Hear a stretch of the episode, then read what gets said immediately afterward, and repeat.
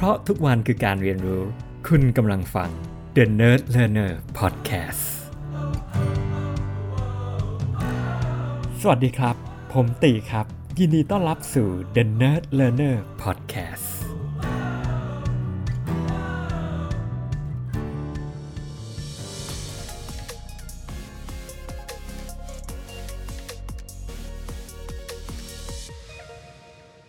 สวัสดีครับผม ผมเข้าใจว่าหลาย ๆ คนเนี่ยน่าจะเคยใช้แอปอย่าง Grab Food เนาะสั่งอาหาร หรือว่า Line Man นะครับหรือว่าอาจจะเป็น Robinhood ถ้าไม่ได้รู้จักอะครับแอป Robinhood เนี่ยจริงๆเป็นแอปสั่งอาหารนะครับที่เขาเปิดตัวนะครับโดยธนาคาร SCB นะครับเมื่อปีที่ผ่านมาเนี่ยบอกว่าเพื่อต้องการช่วยร้านอาหารช่วยคนเล็ก ๆ นะครับได้ได้ลองเข้าไปใช้แอป Robinhood กันบ้างหรือยังครับ ถ้าอย่างเนี่ยผมแนะนำให้ลองเข้าไปดูนะครับอันนี้ก็เป็นแอปที่โดยสัญชาติคนไทย ทีนี้เนี่ยจริงๆแล้วผมอยากจะแชร์ในมุมมองของคนที่ทำ Product ละกันคำถามมันคือว่าถ้าได้ได้ลองใช้แอป Robinhood เนี่ยมันจะมีความรู้สึกเหมือน experience อะคือประสบการณ์การใช้แอปอะมันรู้สึก smooth ไม่เท่าแอปอย่าง Grab ละกันนะครับคำถามคือเพราะว่าอะไร interface ก็ดูคล้ายๆกัน นะครับเข้าใจว่า Robinhood ก็เอาไอเดียที่ดีที่สุดจาก Grab จาก Line Man มาใช้แน่นอนละมันก็ดูเหมือนกันนี่มันก็แค่สั่งอาหารอะไรประมาณแบบนั้นนะครับ แต่พอลองเล่นจริง ๆ แล้วอะมันมันรู้สึกว่ามันมัน clunky นิดนิดนะครับคือมันมันรู้สึกมันไม่ smooth เท่า Grab ถ้าเป็น user ทั่วๆไป หรืออาจจะเป็นแบบผู้ที่ฟังพอดแคสต์กับผมนะตอนนี้เนี่ยก็อาจจะไม่ได้แทบไม่ได้สังเกตก็ได้นะครับ แค่รู้สึกว่ามันมัน อาจจะเราอาจจะรู้สึกเออมันไม่ชิน มันไม่คุ้นเคยมันไม่มั่นใจ แต่ถ้าดูลึกๆเข้าไปจริง ๆ แล้วเนี่ยก็จะพอเข้าใจว่าเออเกิดอะไรขึ้น เพราะว่าตอนที่ผมได้ใช้แอป Robinhood เนี่ยมันก็ทำให้ผมได้ทบทวนว่าเฮ้ยมันเพราะอะไรเราถึงรู้สึกนี้กับแอปตัวนี้ หรือถ้าเอาเอาให้เห็นภาพกว้างกว่านั้นเนี่ยนะครับที่หลายๆคนคุ้นเคยคืออย่างเช่นแอป Line นะครับในการตอบแชท หรือว่าไม่ว่าจะเป็นแอป Messenger Facebook Messenger หรือว่า Instagram Message นะครับ เออพวกนี้เนี่ยเรารู้สึกว่ามันมันโฟล์มันน่าใช้ มันมันควิกมันสะดวก มันรวดเร็ว มันทันท่วงทีถูกไหมครับ แต่ว่าถ้าเกิดเราลองไปใช้แอปที่เป็นแชทตัวอื่นอะที่เป็นของคนไทย หรือว่าอาจจะเป็นแอปแชทที่มันพ่วงอยู่ในแอปแบบแอปคอนโด หรือว่าแอปอื่นๆเนี่ยนะครับ จะรู้สึกว่าเออ มันไม่ค่อย smooth เท่า เทียบกับพวก Product พวกนี้คำถามคือเพราะอะไรมันถึงรู้สึกแบบนั้น แน่นอนในมุมมองของ User จะมองว่าเออแค่ไม่คุ้นเคย ไม่ได้คุ้นชินนะครับ แต่มันก็ไม่ได้รู้สึกแบบsmooth อะไรขนาดนั้นนะครับ ซึ่งตรงนี้เนี่ยพอเข้าไปดูลึกๆครับ มันจะพบว่าจริงๆแล้ว สาเหตุเป็นเพียงแค่จุดเล็กๆ น้อยๆ คือรายละเอียดเล็กๆ น้อยๆ ของอาจจะเป็นเพียงแค่แอนิเมชัน เรื่องของ flow เรื่องของรายละเอียดเล็กน้อยในการแสดงผลในการตำแหน่งวางต่างๆนะครับ มันมันมีรายละเอียดของมันจริง ๆ ก็เลยทำให้เราวันนี้เนี่ยเราค้นพบว่าจริง ๆ แล้วครับ การที่เรา launch product ออกไปในเวอร์ชันแรกเนี่ยมันทำให้นึกถึงเหมือนตอนนั้นนะครับ ตอนที่เรา launch product อย่างวิดีโอออกไประบบ CRM ตอนนั้นเนี่ยเรารู้สึกว่าเราก็ภาคภูมิใจมากนะครับ มันเป็นแบบ มันก็คือ MVP นี่แหละนะครับ วันนี้คอนเซปต์คือ minimum viable product คือเรา launch product ยังไงเนี่ยให้มันมีฟีเจอร์ที่แบบที่น้อยที่สุดที่คิดว่าแบบเพียงพอและในเวอร์ชันแรกนะครับอะไรประมาณแบบนั้นนะครับผมตอนนั้นอะมันก็มีความรู้สึกภูมิใจเหมือนกันว่าแบบเออแอปของเรามันซิมเพิลเนาะมันใช้งานง่ายนะครับ คือทุกอย่างอะมันดูสวยหรูไปหมดตอนที่เรา launch เวอร์ชันหนึ่งออกไป คือแน่นอนแหละเพราะว่าอะไรเพราะว่า มันก็เหมือนมันเป็นลูกของเราเองเนาะที่เราเราอุตส่าห์ปั้นมันขึ้นมานะครับ แต่จริง ๆ แล้วอะก็กลายเป็นว่า FV1 เนี่ยมันง่ายที่สุดที่มันจะลานออกไป เพราะว่ามันไม่มีอะไรมากอด มันอยู่ที่ว่าเราอยากจะโมมันยังไงนะครับ และแน่นอนด้วยความที่ว่ามันไม่ได้มีอะไรมากอะ่ะด้วยความที่มันเป็น MVP เนี่ยเพราะฉะนั้นเราก็จะบอกว่าเออมันเรียบง่าย มันซิมเพิลแต่แท้ที่จริงแล้วอะ่ะมันซิมเพิลเป็นเพราะว่ามัน มันมีอะไรมากไม่ได้ไงนะครับเพราะมันมันมันเพิ่งล้านออกมานะครับแล้วมัน MVP มันอาจจะใช้เวลาทำไม่กี่เดือนนะครับ แล้วเราก็ปล่อยมันออกไปตลาด ทีนี้เนี่ยพอสิ่งที่เกิดขึ้นคือพอเวลาผ่านไปสักพักนะครับ มันก็จะเริ่มมีความต้องการเพิ่มพูนเข้ามานะครับพอเราเอา Product นี้ไปนำเสนอ ก็จะเริ่มมีฟีดแบ็กกลับเข้ามานะครับและยิ่ง Product ของเรายิ่ง อยู่ในตลาดสักพักหนึ่งนะครับ ถ้าอยู่รอด let's say อ่ามันมันเกิดอยู่รอดขึ้นมานะซึ่งโอกาสจะอยู่รอดเนี่ยก็น้อยมากแล้วสมมติมันอยู่มันอยู่รอดได้ 1 ปีอะไรประมาณอย่างเงี้ยณตอนนั้นเนี่ยเราก็จะเริ่มเห็นเลยว่าเฮ้ย Product เราก็คงเติบโตขึ้นด้วยแหละนะครับ แต่ว่าเออมันเริ่มมีความต้องการเข้ามาค่อนข้างมากนะครับนะครับอาจจะมี feature request มี backlog มาเพียบเลยนะครับ ลูกค้าหนึ่งอยากได้แบบนี้ลูกค้าหนึ่งอยากได้แบบนั้นลูกค้า คนอีกคนนึงก็อยากได้แบบนี้ทุกคนต่างมีความต้องการพ่วงแบบเยอะแยะมากมายอะไรอย่างเงี้ยครับเขาเริ่มเรียกร้องฟีเจอร์ที่เราแบบตัดมันออกตั้งแต่แรก วันนี้เราก็เริ่มรู้สึกว่าไอ้สิ่งที่เรามองว่าเรียบง่ายเนี่ยลูกค้าเรียกร้องฟีเจอร์ต่างๆ เพิ่มขึ้นมาเยอะแยะไปหมดเลย แล้วเราอาจจะทำไปโดยไม่ได้คิดอะไรจน ถ้าเราไม่ได้มี vision ดีๆเนี่ยคำถามคือว่า product เรากำลังจะกลายเป็นเป็ดหรือเปล่า เป็ดคือไม่ได้มีทิศทางเป็นทุกอย่างให้เธอ แต่อาจจะไม่ได้มีจุดเด่นอะไรเลยสักอย่าง เพราะไม่รู้ว่า vision direction ของ Product เนี่ยของเราอยู่ไหน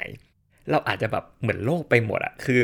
จริงเราอาจจะไม่เรียกว่าโลภก็ได้แต่ว่าเราแบบหวังดี เราอยากจะตอบโจทย์ request ต่างๆ ที่เข้ามา สิ่งที่ลูกค้าต่างๆ ต้องการมากที่สุดเท่าที่มากได้ แต่มันทำให้เราอาจจะอาจจะนะครับ ไปไม่สุดในสักทางหนึ่ง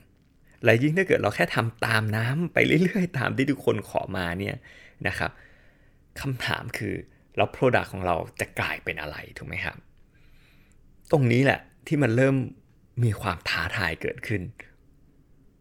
เพราะฉะนั้นคำว่าเรียบง่ายจริง ๆ แล้วเนี่ยถ้ามันไม่มีอะไรอะมันเรียบง่ายได้ แต่จุดที่ผมคิดว่ามันมันสุดยอดและมันท้าทายกว่านั้นคือว่า เมื่อมันมีอะไรที่ค่อนข้างเยอะเนี่ยทำอย่างไรให้เรียบง่าย ตรงนั้นแหละยากที่แท้จริงนะครับ แล้วถ้าเกิดกลับไปดูอย่างแอป ไม่ว่าเป็น Grab Facebook Messenger หรือ Line เนี่ย จริงๆ แล้วอะแม้แต่ Grab เองแค่สั่งอาหารน่ะเพราะแอบมีฟังก์ชันและฟีเจอร์ที่ซ่อนเลนค่อนข้างเยอะมากนะ แต่บางทีมันไม่รู้ตัวเพราะว่ามันโผล่มาเมื่อเราต้องการที่จะใช้ คือฟีเจอร์มันค่อนข้างเยอะมากในรายละเอียดของการแค่สั่งอาหาร หรือแน่นอนแอปแชทต่างๆ วันนี้เนี่ยฟีเจอร์ต่างๆ ฟังก์ชันต่างๆเนี่ยค่อนข้างเยอะมาก แต่มันดูง่าย ตรงนี้แหละที่ผมว่ามันเจ๋งและมันท้าทายจริง ๆ และนี่ก็เลยเป็นที่มาของ EP นี้ เพราะว่าคือช่วงที่เดือนที่ผ่านมาต้องบอกตรงๆว่าผมเองเนี่ยได้ลงเข้าไปทำงานหน้าที่เหมือน Product Owner ค่อนข้างเยอะ อาจจะมีการแชร์ให้ฟังไปบ้างเนาะใน EP 23 ถ้ามีใครได้ติดตามฟัง ตอนนั้นเนี่ยได้เข้าไปดูในเรื่องของการออกแบบ payroll นะครับ คือผมไม่รู้ว่า bias ป่ะนะ แต่ผมรู้สึกว่าทำแอป for business เนี่ยจุดที่ท้าทายคือมันมี business requirements ค่อนข้างเยอะมากนะครับ แล้วอย่างตอนที่ทำ payroll นี่คือทำยังไงที่เราแบบโอ้โห จะยัด requirements ฟีเจอร์ต่างๆ ของการทำเงินเดือนที่ซับซ้อนมากเนี่ยให้ทำงานง่าย นะครับ ผมว่ามันสนุกมากเลยอะ่ะมันมันท้าทายดีอะ่ะแล้วถัดมาเนี่ยผมก็ได้ทำฟีเจอร์อย่าง OKR อาจจะได้มีแชร์ใน EP ก่อนๆแต่ OKR เนี่ยกลายเป็นว่าเป็นหนึ่งในฟีเจอร์ที่ผมรู้สึกว่ามันยากที่สุดฟีเจอร์หนึ่งก็ว่าได้ แบบหลายหลายคนอาจจะหัวเราะเนาะแต่ว่าแบบถ้าเป็น Product ที่เราทำไปแล้วสักปี 2 ปีเนี่ยหรือ 2-3 ปีแล้วเนี่ยหรืออาจจะเข้าปีที่ 3 ปีที่ 4 แล้ว เราจะเริ่ม เริ่มรู้สึกว่าเรามีความมั่นใจระดับหนึ่ง เพราะว่าเรามีลูกค้าที่ใช้อยู่ค่อนข้างเยอะ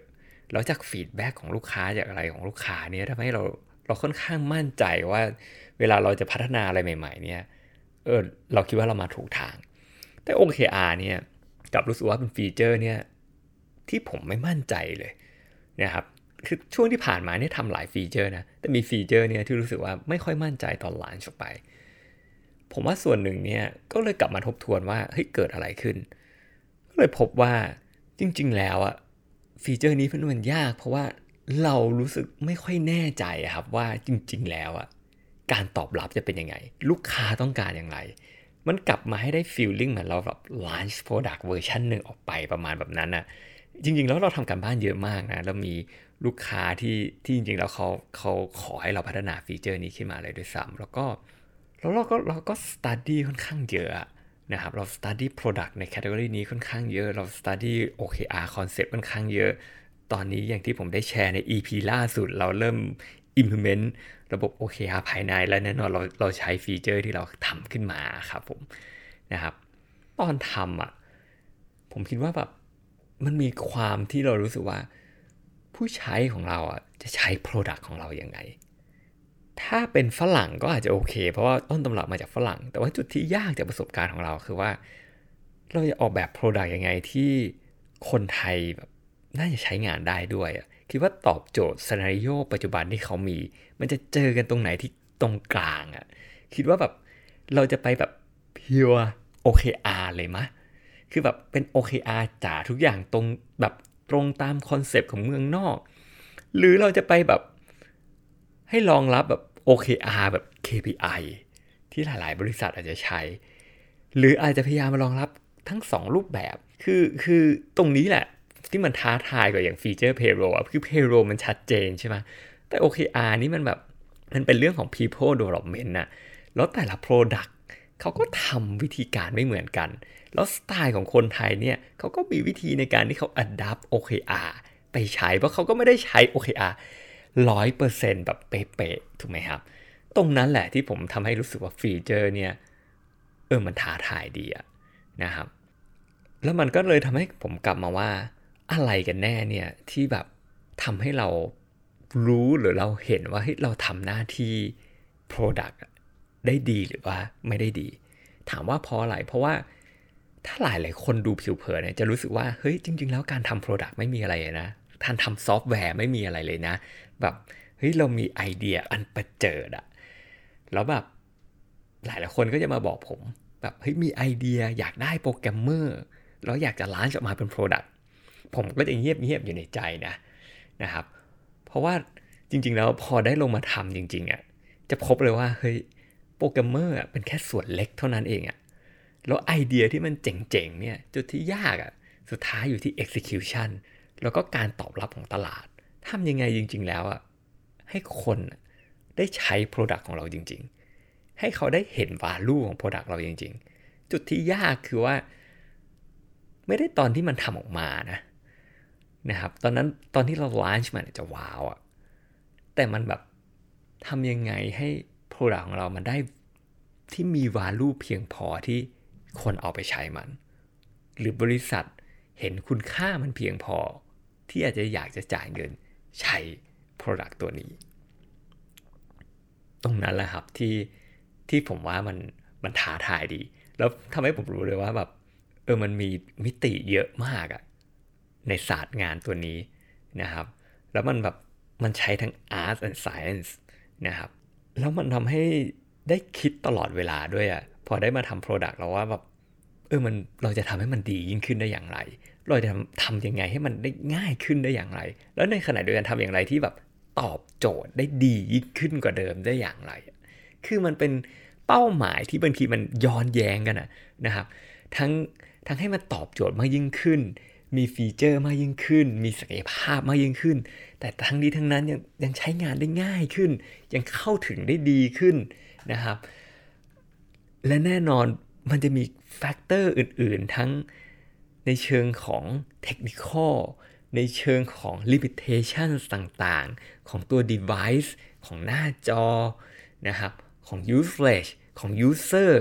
นะครับของเงื่อนไข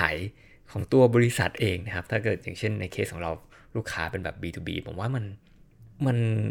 มันชาเลนจ์ดีอะ่ะ มันก็เลยเป็นงานหนึ่งที่ผมก็รู้สึกแปลกเนาะ แต่ผมก็ยังรู้สึกว่าเฮ้ย มันเป็นสิ่งที่สนุกมากเลยอะ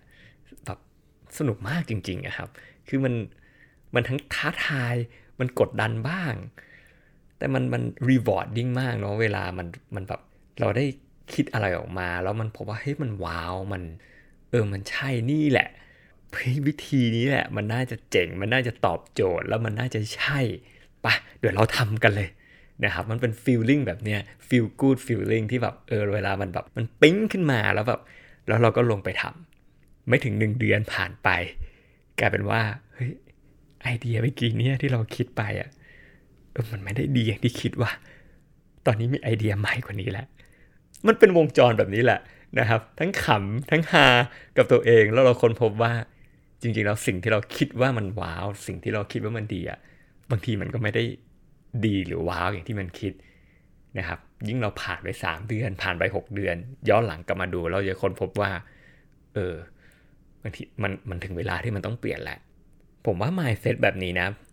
ผมว่าเป็นเป็น mindset สำคัญเลยแหละนะครับ mindset ที่ open mindset อะแล้วเรารู้ว่าแบบสิ่งที่เราคิดว่ามันเจ๋งตอนเนี้ยผ่านไปแล้วอะเราจะค้นพบว่าเออมันไม่ได้เจ๋งอย่างที่เราคิดเนาะนะครับ แล้วมันอาจจะเป็นโอกาสดีก็ได้ครับ วันนี้ลองทบทวนตัวเองดูครับ ผมว่า เออเราเคยมีเหตุการณ์แบบนี้มาที่ผ่านมาเรารู้สึกว่าเฮ้ย เฮ้ยเราทำงานได้เก่งมาก เราเจ๋งมากอะหรือเรารู้สึกว่าให้ตรงนี้เราทำได้ได้ดีมากอะมันสุดยอดแล้วอะแล้วเรามองกลับไปอีกครั้งอะเราคนพบว่าเออจริง ๆ แล้วเออมันเฉยๆมากเลยอะไรประมาณแบบเนี้ยแต่ถ้าเรามีโมเมนต์แบบนี้เนี่ยนั่นหมายความว่า เรากำลังเติบโตมากยิ่งขึ้นนะครับ แสดงว่าเรากำลังเรียนรู้ และเรากำลังเติบโต ก็ หวังว่าทุกๆคนนะครับ เติบโตไปด้วยกันครับ สวัสดีครับ เพราะทุกวันคือการเรียนรู้